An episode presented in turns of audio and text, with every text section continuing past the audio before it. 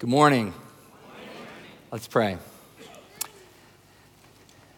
Heavenly Father, I know that you have created each one of us here, in the other campuses, online, all of us, Lord, for a purpose, for a purpose that you've ordained before time. Lord, I also know that there are bumps and bruises, and there are detours and potholes along the way. Pray this morning, Father, that you would engage each of us in the way that we need to hear from you in whatever circumstance we find ourselves, Lord, to bring about the fullness of faith in us and your, your redeeming work in and through us.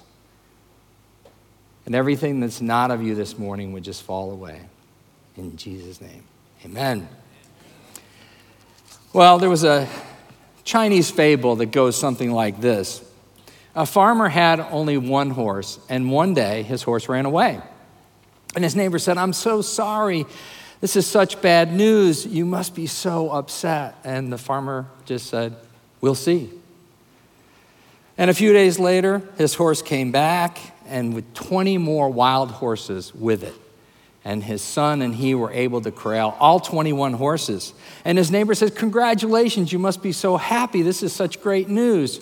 And the farmer said, We'll see. Well, one of the wild horses kicked the man's only son, breaking both his legs severely. And his neighbors came and said, I'm so sorry, this is such bad news. You must be so upset. And the farmer said, We'll see. Well, the country went to war, and every able bodied young man was drafted to fight. And the war was terrible and killed every young man, except the farmer's son was spared, since his broken legs prevented him from being drafted.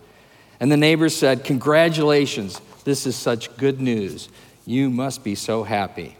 And the farmer said, We'll see. You see, the God of the Bible is the will see God. When he created Adam and Eve in the garden to have intimate fellowship with him, and, and they sinned and broke fellowship, and it looked like God's plan for humanity was forever separated, we'll see. When Abraham, who was designated to be the father of many, many nations, and he was going to uh, provide the lineage through which Jesus would come, but his wife Sarah was barren. We'll see. When the Israelites were trapped in Egypt, and they were his chosen people, the nation he had built, and it looked like all was lost. We'll see. When Moses comes to save them from Pharaoh and take them into the promised land, the first thing they run into is the Red Sea, and they're trapped. And it looks like they're either going to be drowned or have to go back into slavery in Egypt. We'll see. When they finally get to the promised land, and the spies go and they see nothing but giants in the land, and they fear that they cannot have it. We'll see.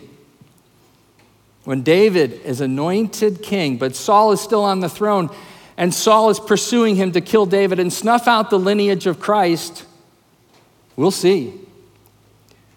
When Peter, one of Christ's closest disciples, denies him three times on his arrest, looks like Peter's disqualified.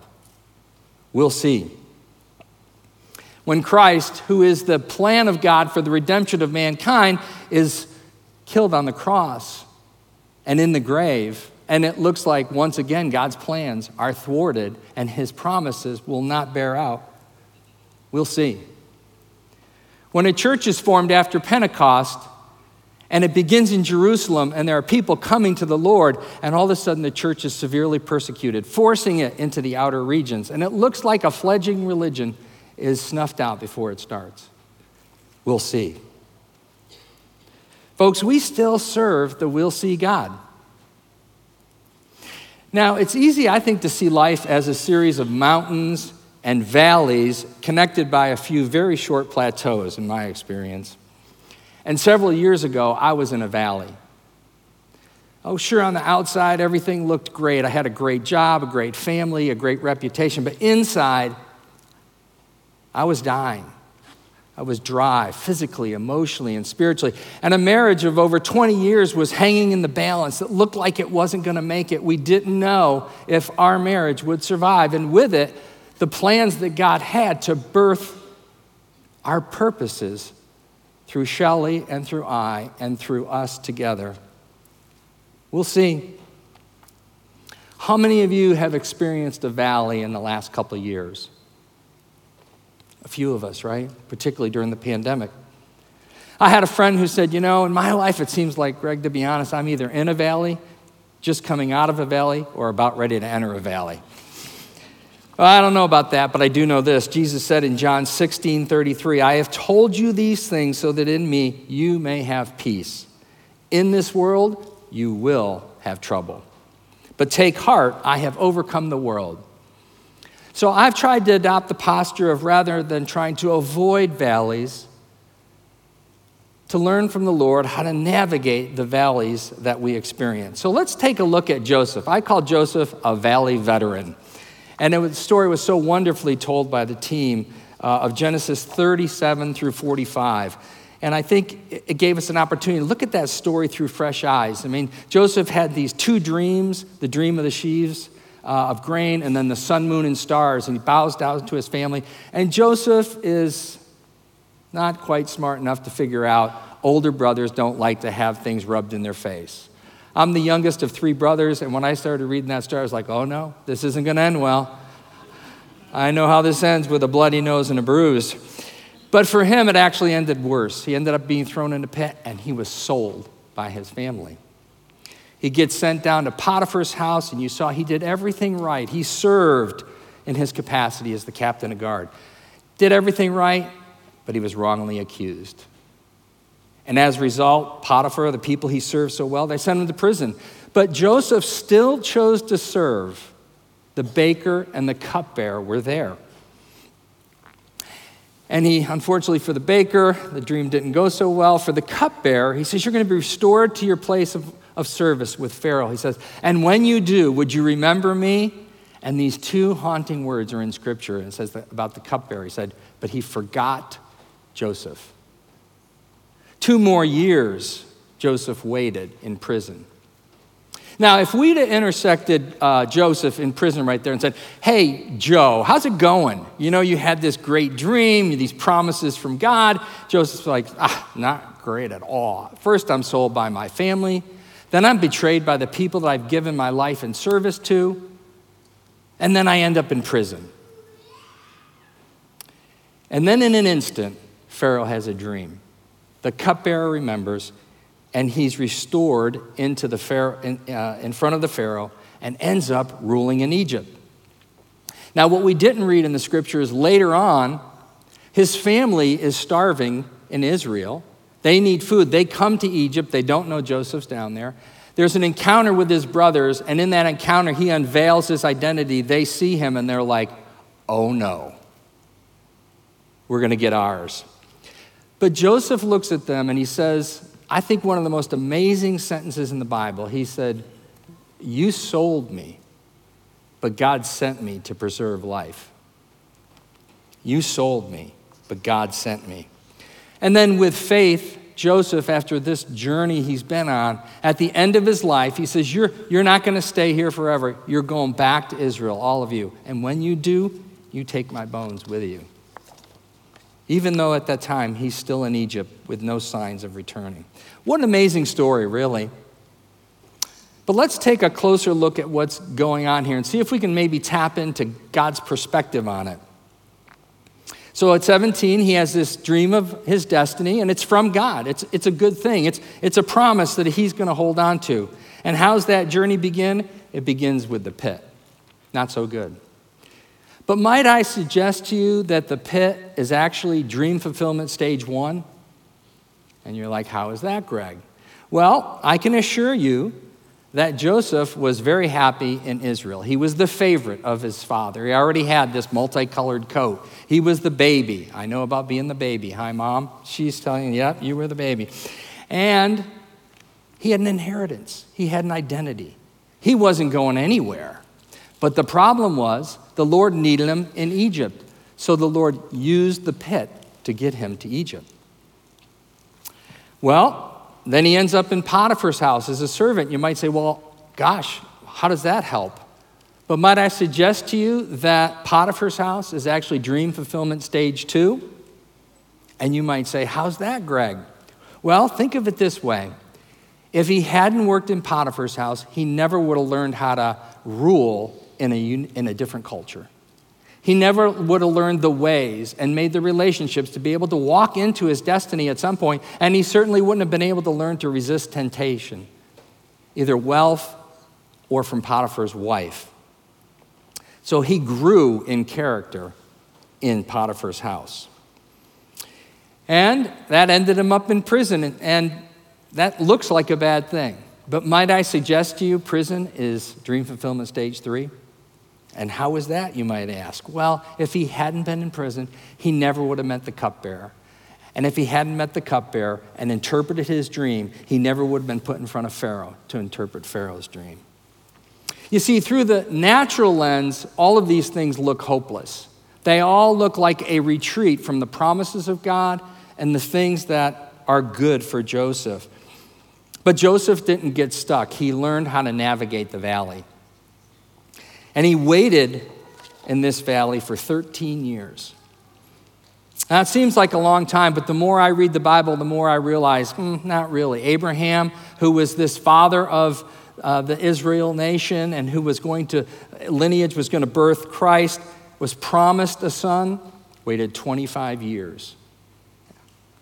Moses, who was going to lead the people out of Egypt. If you remember, he didn't want to even go anywhere. He was on the side of a hill.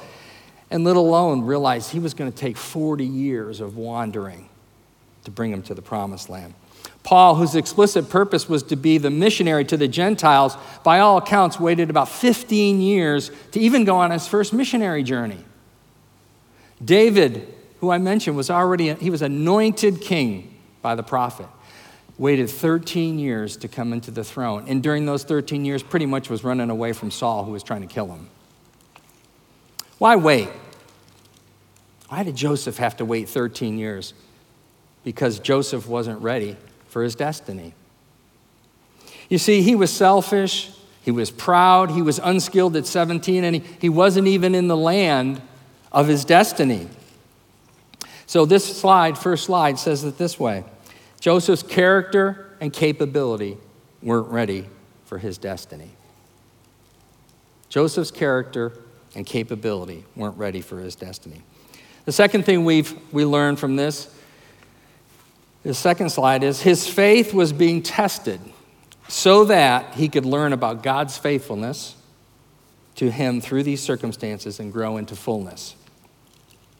And his faith was being tested, that slide, so that he could learn about God's faithfulness to him through these circumstances and grow into fullness. So Joseph gained a, a, new perspective on his journey because he learned who God is, his nature. He wrestled with God in those places and he discovered more about him and he learned to trust his ways. So Joseph chose to believe God's promises, not his circumstances or his feelings, which certainly belied the stories and promises that he had been given. And at the end of it, then, he could look at his brothers and say, No, you, you sold me, but God sent me to preserve life. And as a result, he could declare in faith that his bones would be buried in his homeland because he knew the Lord would take them back there. So, in this next slide, it says, What we learn from Joseph is that the pit Potiphar's house and prison can be the end of the journey or the preparation for the main event. You see, this is our story as well. We have to learn to, to contend and navigate the pit, Potiphar's house, and prison, our version of it. We've got to contend for our destiny. We've got, we have to be transformed by our life experiences. And our faith must grow as our character and our capability are developed with it. And we must hope in the we'll see God. Uh, Adam referenced the ministry that my wife Shelly and I started with some other people and our daughters, and uh, it's called Iron Bell. And when we were first forming it, kind of all heck broke loose. Uh, you know, people who had come to help us decided they were moving back. Uh, there were relational issues. The neighbors were upset, all kinds of chaos. And I sat down with my pastor at that time and I said, Pastor, this, this isn't going so well. You know, I, I, I could throw in the towel. I, I don't need to do this. And he said, Gregg, let me tell you this story. It's a true story. He says, I have a friend who's a pastor in Oregon, and he has uh, a congregant who's a wine grower. Well, I'm listening. now. I, I like wine. Um, and he says he, he has these vines, and he's a little different. He said every morning he grabs his coffee and his, rolls up his newspaper. For the young people in the audience, the older people explain what a newspaper is to them. But suffice it to say, he could roll it up and use it. And he walked through his vineyard and he walked by his vines and he gently hit each vine and said, and it would go thwack, thwack, thwack. And he would do this every day for year in and year out. And, and one year there was a uh, terrible storm that hit the region, and a lot of the vineyards in the area were wiped out. It had great damage to their vines. But his suffered very little damage. And everybody's like, What'd you do? How did it happen? He said, Well, it's very simple. He said, Every morning I'd get up, I'd grab my coffee, I'd roll up my newspaper, I'd walk through the vineyard, and I'd take my newspaper and I'd thwack each vine. Thwack. He said, and when I thwack that vine, it signals trauma to the vine, and the vine says, go deeper, send your roots deeper. You're experiencing trauma, you have to go deeper, and it sends its roots deeper. So when the big storm came, they were ready for it. And I said, oh. So my pastor looked at me, he says, Gregg, you've just been thwacked. God never does anything broad until he does it deep. See, God's a farmer. And I think because we don't live in an agricultural society anymore, we lose track of that. See, a farmer doesn't go out and plant a seed and then the next day come back and say, Where's my harvest? What happened here? No, he, he goes out, first he tills the soil, then he plants a seed, then he tends the crop, he weeds it, he waters it, then he comes in for a harvest. And many times in our life, we want God to be the instant God. God, this is what I want. And I've seen God work miraculously in an instant, like he did when he brought Joseph in front of Pharaoh. And I've seen some, some amazing things that God's done in people's lives and stories I have. But you know what I've seen more? Is that God's the God of the process. God is the God of the process. Um, we went to a winery, Shelly and I what, were visiting our, our kids in, in Virginia. And in that region in Virginia, it's, it's a burgeoning wine growing area, or a grape growing and a winery. And it, they called themselves the Napa of the East. We were in a, a winery once, one of the ones that uh, was recommended to us. We sat down for the wine tasting, you know, where they do flights. And, uh, well, I didn't drink it, but I did sip it. I spit it out, don't worry. Um, thank you for laughing. Um, but as I was tasting it, I noticed that this is good wine. I said, This must be, I see all these wineries around, this must be really good soil. And they said, No, no, the soil's terrible. I said, Really? Tell me more. They said, Well, in most parts, it's kind of craggy and it's hard for the roots to get nutrients and water. So it forces the roots to go deep to gain the nutrients. And it's in the struggle to gain the nutrients that the greatest fruit is produced. I said, Oh, God really is a farmer. Romans 5, 3 through 5 says it this way Not only so, but we also glory in our sufferings. We also glory in our sufferings? Paul, I always knew, was a little strange. Because we know that suffering produces perseverance, perseverance, character, character, hope, and hope does not put us to shame because God's love has been poured out into our hearts through the Holy Spirit who has been given to us. You see the progression? I think we, we all need a renewed perspective on God's process. You know, why a process? Why is there a process that God uses? Well, when I was in leadership at Yum, uh, I had the fortune of working with Dr. Noel Tichy, who was one of the foremost experts in adult learning. and he said, Gregg, this can be very simple for you as we go forward. And he helped build Crotonville up here, by the way, for GE. He said, but you just need to understand this one thing. He said, you have three zones that your people are going to operate in. All of us do. He said, there's the comfort zone. That's where you're comfortable. Uh, then there's the panic zone. He said, that's as if, Gregg, let's say I wanted to train you like a Navy SEAL, and we go out your first night and you're in the shape you're in, and I push you out the airplane at midnight, you're a mile offshore and you don't have any instructions, you got to find your way back. To which I said, I'm just going to swallow a bunch of water. I don't want to suffer that much. He said, But the thing is, there's this sweet spot in the middle, in between those, called the learning zone. And he said, We can create the learning zone for people if we can create just enough discomfort. You know, maybe a little pain, not in the physical sense, but just a, a rethinking of their circumstances. That's where the growth comes. That's the learning. He said, So that's what you need to do. I was reminded of a story when I was at a church once and they had a, a, a, a motivational speaker come in, and it was a, a, guy who had no arms and no legs, and he, he was missing them from birth. And he told the story of when he was young, he was on the floor getting ready for school, and he was putting his shirt on, which you can imagine would be a very, very difficult proposition for him. And his mom was in the kitchen. The neighbor came and knocked on the door and said, uh, Hey, uh, I need to borrow an egg. Can you grab me an egg? And she went to go get the egg. And over her uh, shoulder, then, he could see, the neighbor could see the son struggling to put the shirt on. She said, Oh, no, you don't have to get that right now. Help your son first. And the mom looked at the neighbor and said, I am helping my son. I read about this uh, biosphere that they created I think it was in Arizona, where they created the perfect growing conditions the soil, the moisture, the humidity, everything was perfect. And after a while, everything grew, except at some point, all the trees died out. And when they investigated it and studied it, what they realized is the tree's roots were very shallow. And so as it grew, it couldn't hold the weight and they fell over. And this is what they discovered they discovered that there was no winds of resistance that forced the tree to grow deep roots. And as a result, it was weak and died. You see, in our life, we all love the winds of favor, don't we? I love when I know the Lord is working. I know when He's with me. I know when I take two steps, He accomplishes four things. And I pray for those winds of favor. But here's the thing in God's kingdom, winds of resistance usually come first. Winds of resistance come to strengthen us, to cause our roots to grow deep, to prepare us for the purposes and the promises that God has for our life.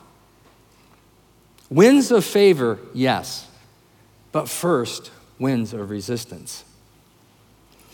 James 1 2 through 4 says it this way Consider it pure joy, my brothers and sisters, whenever you face trials of many kinds. That makes two biblical authors crazy Paul, right? And now James because you know that the testing of your faith produces perseverance.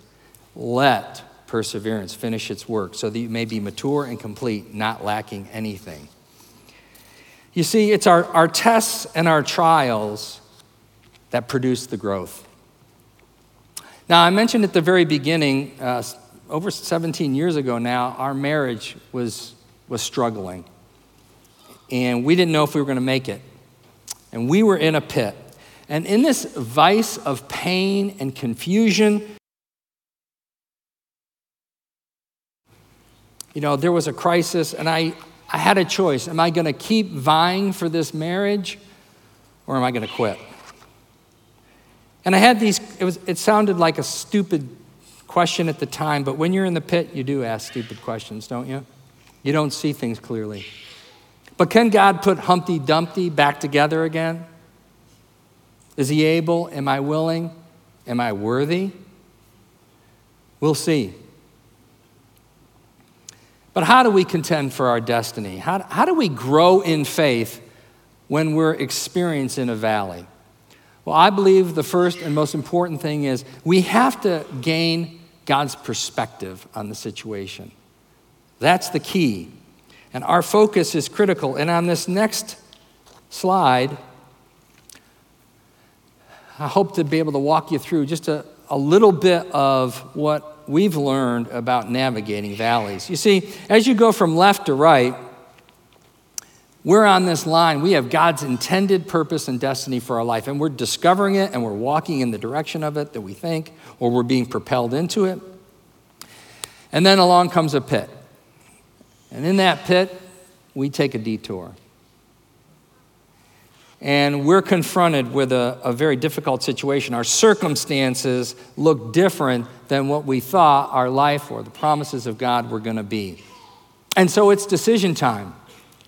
What do we do with that when our circumstances look different, like Joseph's, from what his dream was, from what he knew God had for him, his purposes?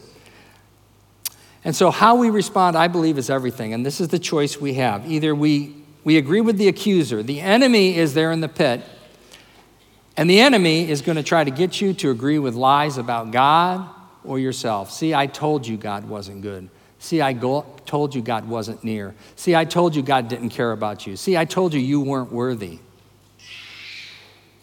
And as we agree with those, we become defeated. We're done. And we find ourselves disqualified. We feel like we're out of the game for what God has for us.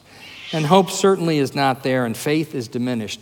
Or we, we can move to the right hand side and exercise faith and trust in the promises of God, where we're surrendered, but we're not defeated. We're surrendered to the purposes of God. We're surrendered to the things He's wanting to do in our life, but we're not defeated in those circumstances.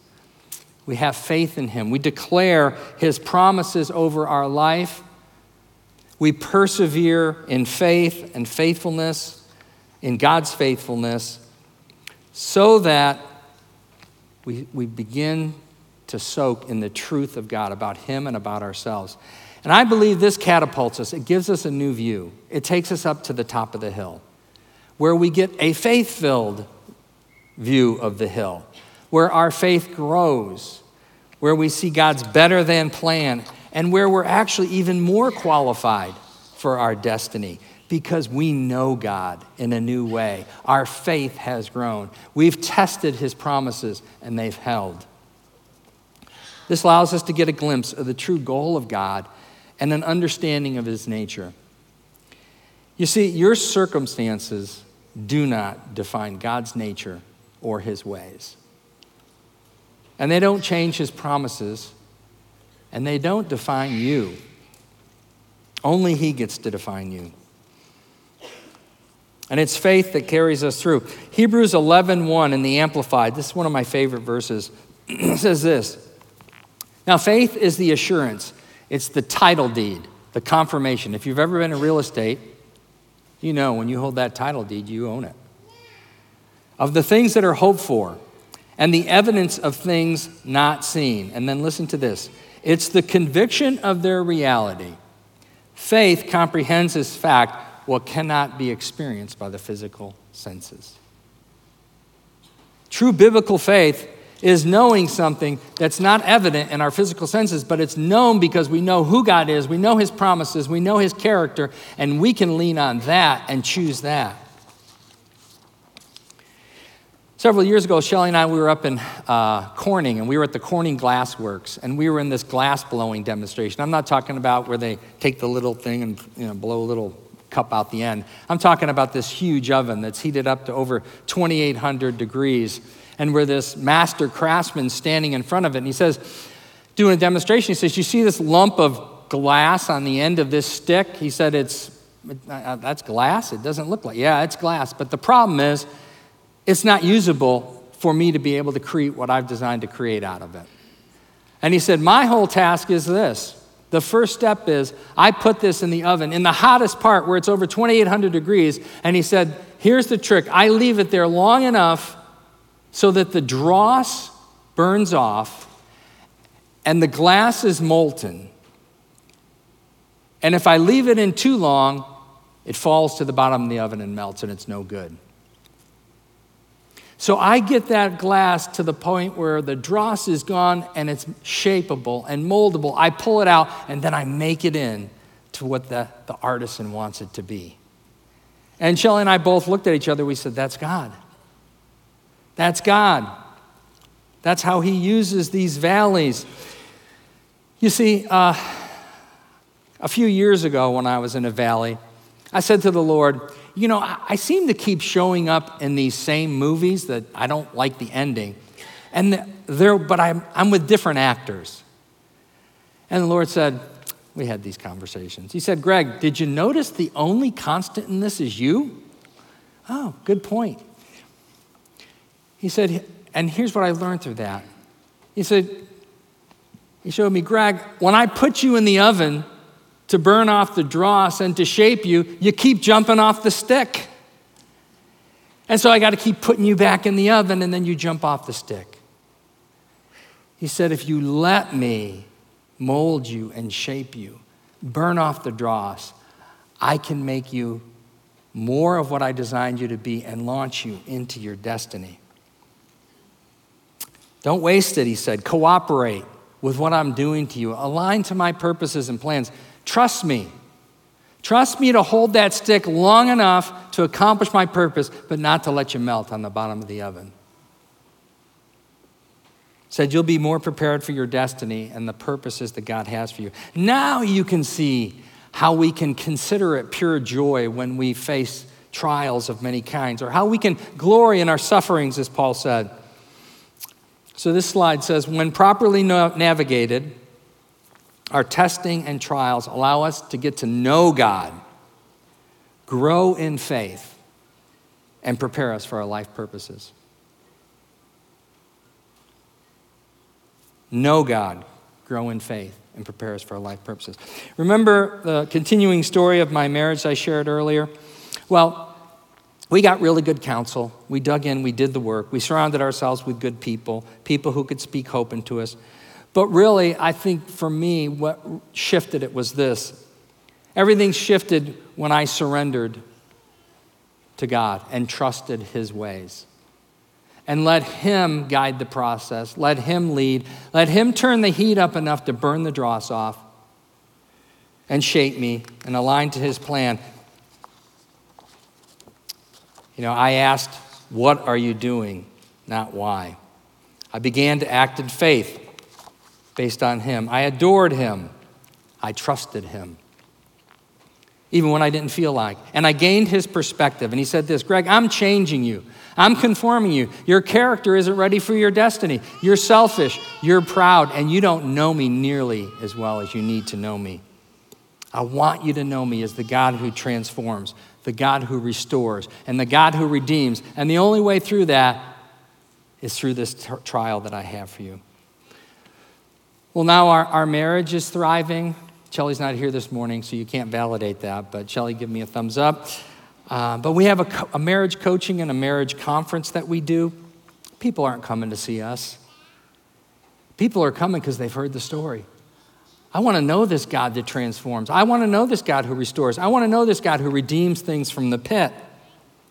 You see, like Joseph, we still serve the will see God. Now, not everything turns out the way we want it. Life is full of pain and loss. Joseph had to experience the Potiphar's house, in prison. So there's a real pain to this. But God will accomplish his purposes, and he will keep his promises in our life. Conclude with this story. Uh, there was a startup church that formed in an unchurched area that I was familiar with, and their first pastor left abruptly after a short tenure, leaving this fledgling startup congregation without a shepherd and on shaky ground. We'll see. When the next pastor left without notice, five years into his tenure, and once again, that same church was left without a shepherd for over a year, struggling to survive. We'll see.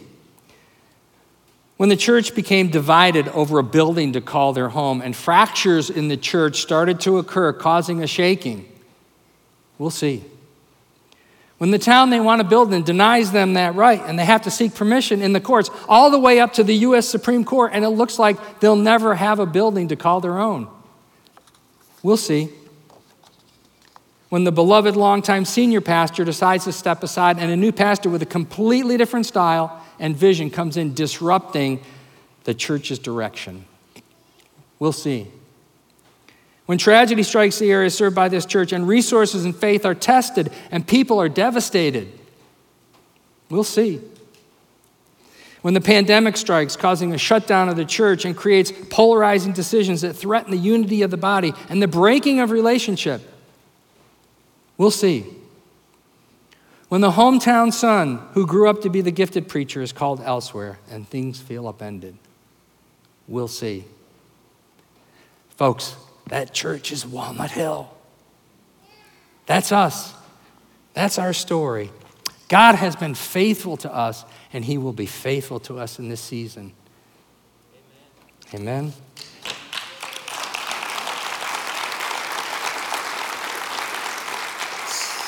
So let me ask each of us are you contending for God's purposes in your life? Are you pursuing in faith your destiny, whether you're in the pit, Potiphar's house, or prison? Whether a son or daughter leaves the faith and, and looks like they're lost forever, we'll see. When illness threatens your life, we'll see. When your job is lost and there's no income on the horizon, we'll see. When your marriage is struggling and it looks like it might end, We'll see. When an accident shifts your life dramatically and all you can do is persevere hour by hour, we'll see. When you're forced to move out of town and leave everything and everyone you've known, we'll see. If you're in a fire or a crucible, don't jump from the heat too early. Don't give up on God. Don't believe the lies of the enemy. Trust his promises. Trust him. Align to his plans. Be conformed to his image.